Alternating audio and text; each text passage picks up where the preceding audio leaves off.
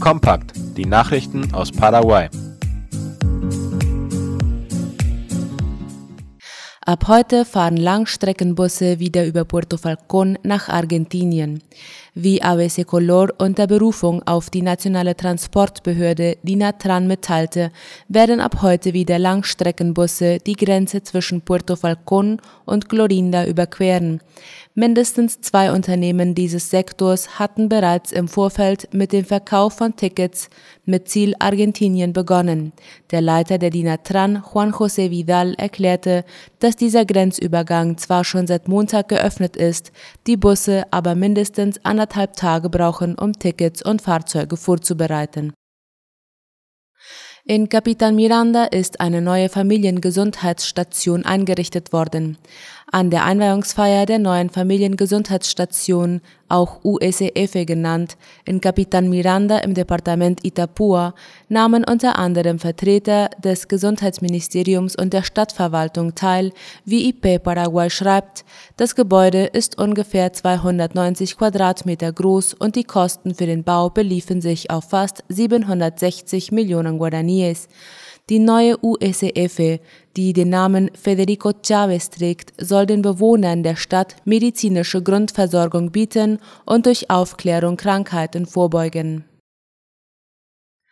Mit den Sozialprogrammen ist es der Regierung gelungen, die absolute und extreme Armut einzudämmen. Darüber schreibt die staatliche Nachrichtenagentur I P Paraguay.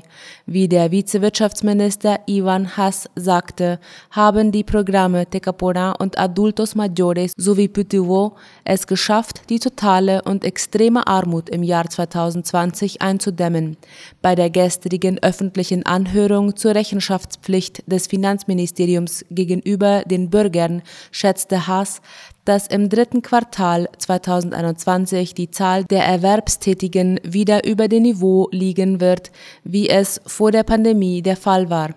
Er fügte hinzu, dass sich die Aufhebung der Gesundheitsbeschränkungen, der Impfprozess gegen Covid neunzehn und die staatlichen Maßnahmen positiv auf den Arbeitsmarkt ausgewirkt haben, insbesondere auf den Dienstleistungssektor. An anderer Stelle erinnerte er daran, dass Paraguay sein Kreditrating und seinen stabilen Status bei den drei Ratingagenturen Moody's, Standard and Poor's und Fitch im Jahr zweitausendeinundzwanzig beibehalten konnte. Staatsanwaltschaft gewährt Peter Reimer Zeit zur Erholung. Der für den Entführungsfall zuständige Staatsanwalt Lorenzo Lescano sagte gestern nach einer forensischen Inspektion, der am Morgen freigelassene Reimer sei körperlich wohlauf, er weise keine Spuren von Folter auf, aber werde psychologische Hilfe in Anspruch nehmen. Darüber berichten Paraguay punkt com und Ultima Hora. Angesichts des Schocks, in dem sich der dreiundzwanzigjährige Mann befinde, werde man ihm für seine Aussage vor der Staatsanwaltschaft Zeit gewähren, sagte Lescano. Er fügte hinzu, Peter Reimer solle im Kreise seiner Familie sein und erst einmal zur Ruhe kommen. Peter Reimer, der am sechsten Dezember auf einer Estancia in San Pedro entführt worden war, war nach eigenen Angaben gegenüber dem Staatsanwalt bereits am Montagabend um neunzehn Uhr von seinen Entführern freigelassen worden. Danach war er etwa fünfundvierzig Minuten bis zu der indigenen Siedlung Jerokyroca zu Fuß gegangen, wo er von seiner Familie aufgenommen wurde. Um fünf Uhr vierzig gestern früh wurde der Siedlungsleiter benachrichtigt, der einen Bekannten in der Kolonie Rio Verde benachrichtigte, dass Peter Reimer bei ihnen sei. Zur Identität der Kidnapper sagte der Staatsanwalt zunächst nur, es sei schwer herauszufinden, wer genau hinter der Entführung stecke, aber die Ermittlungen würden intensiv fortgesetzt. Heute endet in Gewässern, die an der Grenze zu Argentinien liegen, die Fischschonzeit. Fischer hatten der Aufhebung des kommerziellen Fangverbots bereits erwartungsvoll entgegengesehen, wie A B C Color berichtete. Betroffen sind bei den Gebieten im Süden, beim Paraná und am Pilcomayo, etwa eintausendzweihundert Fischer. Die Fischer am Paraná äußerten ihre Sorge über den niedrigen Wasserstand des Paraná-Flusses, der derzeit mit neunundvierzig Zentimetern deutlich unter dem normalen Niveau von einem Meter achtzig liegt. In den Gewässern, die an Brasilien Brasiliengrenzen bleibt die Fischschonzeit noch bis Ende Januar bestehen. In dieser Zeit darf für den Eigenbedarf nicht aber für den Verkauf Fisch gefangen werden. Fischern, die vom Fischfang leben, zahlt der paraguayische Staat während der Fischschonzeit eine Entschädigung. Die Abgeordneten entscheiden heute über Millionenkredit für die Volkszählung. Auf ihrer außerordentlichen Sitzung wird die Abgeordnetenkammer heute darüber beraten, ob sie das Darlehen von dreiundvierzig Millionen U S-Dollar für die Volkszählung im nächsten Jahr annimmt oder nicht. Darüber schreibt Ultima Hora. Der Leiter des Nationalen Statistikinstituts Ine Ivanojeda sagte gestern gegenüber Radio Monumental, dass er hoffe, dass die Abgeordneten das Gesetz verabschieden, mit dem die Mittel für die Zählung bereitgestellt würden. Er erinnerte daran, dass eine Volkszählung Grundlagen für ein demokratisches System schafft, da man anhand dessen sehen kann, wie es der Bevölkerung geht. Wird das Darlehen bewilligt, wird die Volkszählung im August nächsten Jahres durchgeführt. Ein Takumbu-Häftling hat einen Besuch beim Augenarzt für die Flucht genutzt. Jorge Isaac Barrientos Leguizamón, der wegen Mordes und bewaffneten Überfalls saß, gelang es gestern aus einem Krankenhaus der Fundación Visión in San Lorenzo zu entkommen, wie Paraguay Punkt com berichtete. Demnach war der Häftling auf dem Weg in die Sprechstunde, als er einen geeigneten Moment zur Flucht nutzte. Die gelang ihm, obwohl er an Krücken ging und stark sehbehindert ist. Drei Männer, die den Gefangenen begleiteten, wurden festgenommen. Der Chauffeur, ein Gefängniswächter und ein Krankenpfleger. Das Neueste aus aller Welt.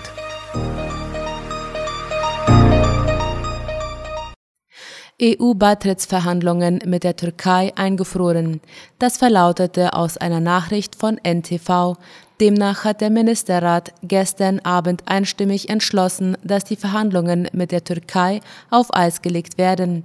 Der Rat stellte mit Bedauern fest, dass die Türkei sich immer wieder von der Europäischen Union entferne, heißt es. Die Öffnung bzw. der Abschluss weiterer Verhandlungskapitel könne nicht in Betracht gezogen werden. Im Jahr zweitausendfünf eröffnete die E U die Beitrittsverhandlungen mit der Türkei, doch schon bald ließ der anfängliche Elan des Kandidaten nach. Die Reformen gerieten nicht nur ins Stocken, das Land machte auch Rückschritte. Seit zweitausendsechzehn lag der Beitrittsprozess schon auf Eis, was nun auch weiterhin der Fall sein soll. achtzehn Jahre Haft für Tichanowskajas Ehemann. Darüber berichten die Zeitungen N T V und der O R F. Der bekannte Aktivist und Blogger Sergei Tichanowski wurde gestern zu achtzehn Jahren Gefängnisstrafe unter besonders harten Haftbedingungen verurteilt. Die belarussische Justiz warf dem dreiundvierzigjährigen vor, Massenaufstände vorbereitet und organisiert zu haben.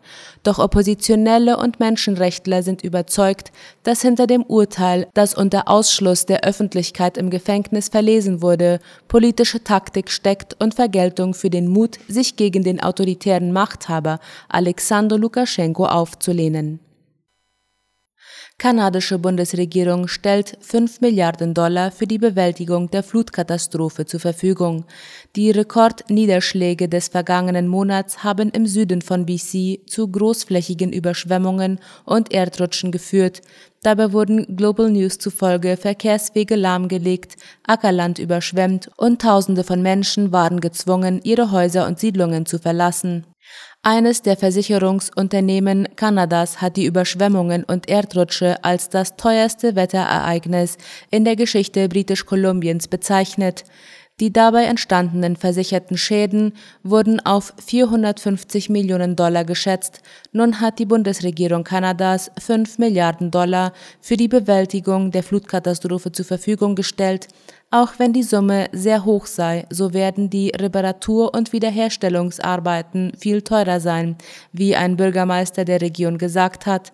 Außerdem wird vermutet, dass es Jahre dauern wird, bis sich die landwirtschaftlichen Betriebe und die Menschen von den Verlusten erholt haben werden. NASA-Sonde dringt in Atmosphäre der Sonne ein. Wie aus einer Nachricht des österreichischen Rundfunks hervorgeht, ist die N S D S-Sonde namens Parker Solar Probe durch die äußere Atmosphäre der Sonne geflogen. Damit hat sich nach Angaben der U S Raumfahrtbehörde als erstes Raumschiff diesen Stern berührt. Die Sonde habe in der Sonnenkorona Partikel- und Magnetfelder untersucht, teilte die NASA gestern mit.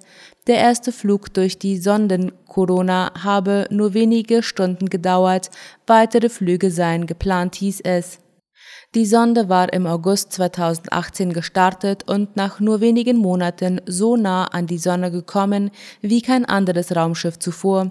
Seitdem kreist sie in großen elliptischen Bahnen um die Sonne herum. Geschützt wird Parker Solar Probe dabei von einem fast zwölf Zentimeter dicken Carbonpanzer, der die rund siebentausend Kilogramm schwere Sonde mehr Hitze und Strahlungen aushalten lässt.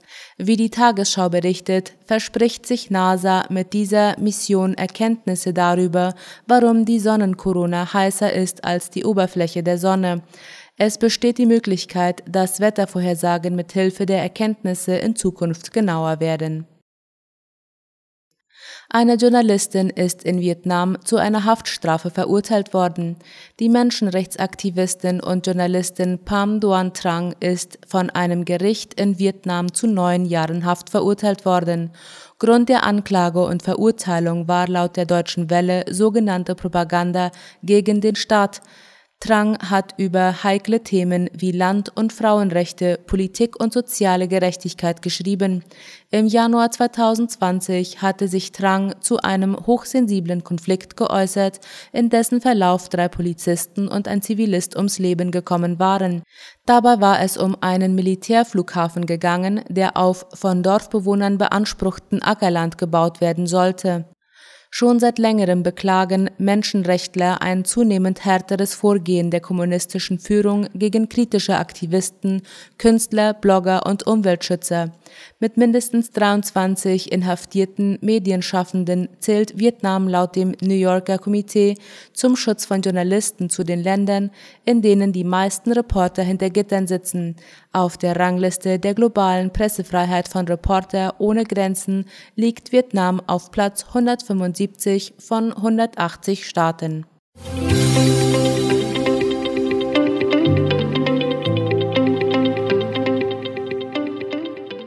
Das waren die Mittagsnachrichten am Mittwoch. Auf Wiederhören.